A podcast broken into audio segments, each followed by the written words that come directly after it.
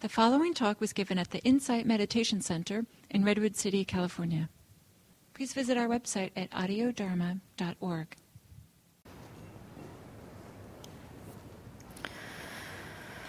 Good morning. Am I on? Oh, right.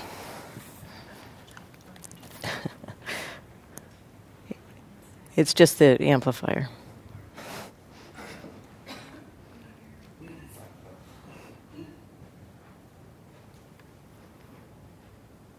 Sorry about that. so just as a reminder for those of you here and in internet, the internet land, when um, we do the recording for this, I will not be recording the participants in the room uh, for their privacy, but just be recording my responses, and I'll try to summarize what the participants have said so there's some context.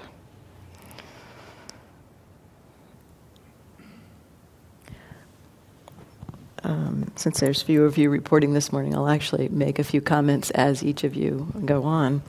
And one piece um, um, that uh, that came to mind yesterday, and in thinking about doing the the chores, and you said you remembered, which is great. But several people yesterday mentioned that that was hard to remember, or that they'd forgotten to do that. And so, one thing that can be helpful with the chores is um, you're free and welcome to use reminders. So, you know, if, if your chore is um, brushing your teeth, you can put a big, you know, sign on the mirror, you know, remember.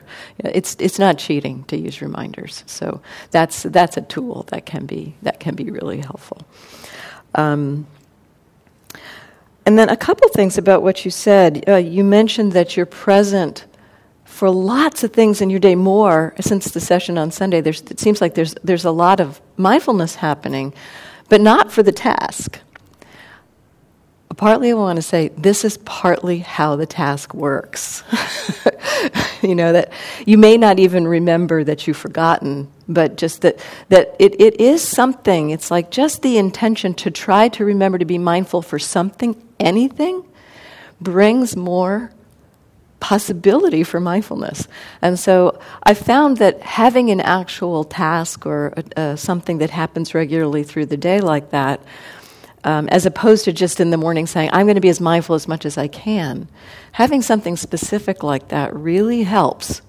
And so I think that's what you're seeing. So you know that it's it's it's working in the way, even though you're not noticing. You know, you said that part you're not seeing so much the sitting down. That that that, that that's rare you know, take a delight from the fact of the other things that you're being able to see. I mean, being able to see a thought arising in daily life, that's fantastic. I mean, you know, it's, it seems like when people do uh, work with thoughts and sitting meditation, they think, oh, there'd be no way I could see this in daily life. But actually, it's not that hard once you begin to orient to, uh, to mindfulness. Um, and just to see the thought and see it pass, you know, just the thought, oh, that would be nice to have, and ooh, oh, I saw that, and then there it goes. So it doesn't proliferate. That's really a lot of the power of, uh, of why mindfulness is helpful for us. So you saw that directly. That's great. So thank you for that.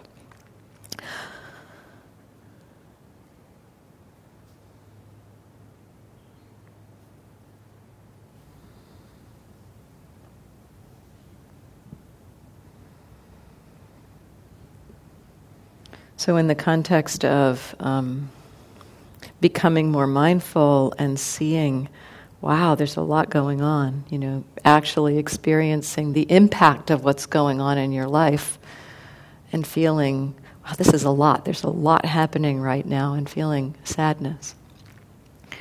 Um, to to um, uh, it, it sounds like that you're really opening to that and not fighting it not fighting the sadness.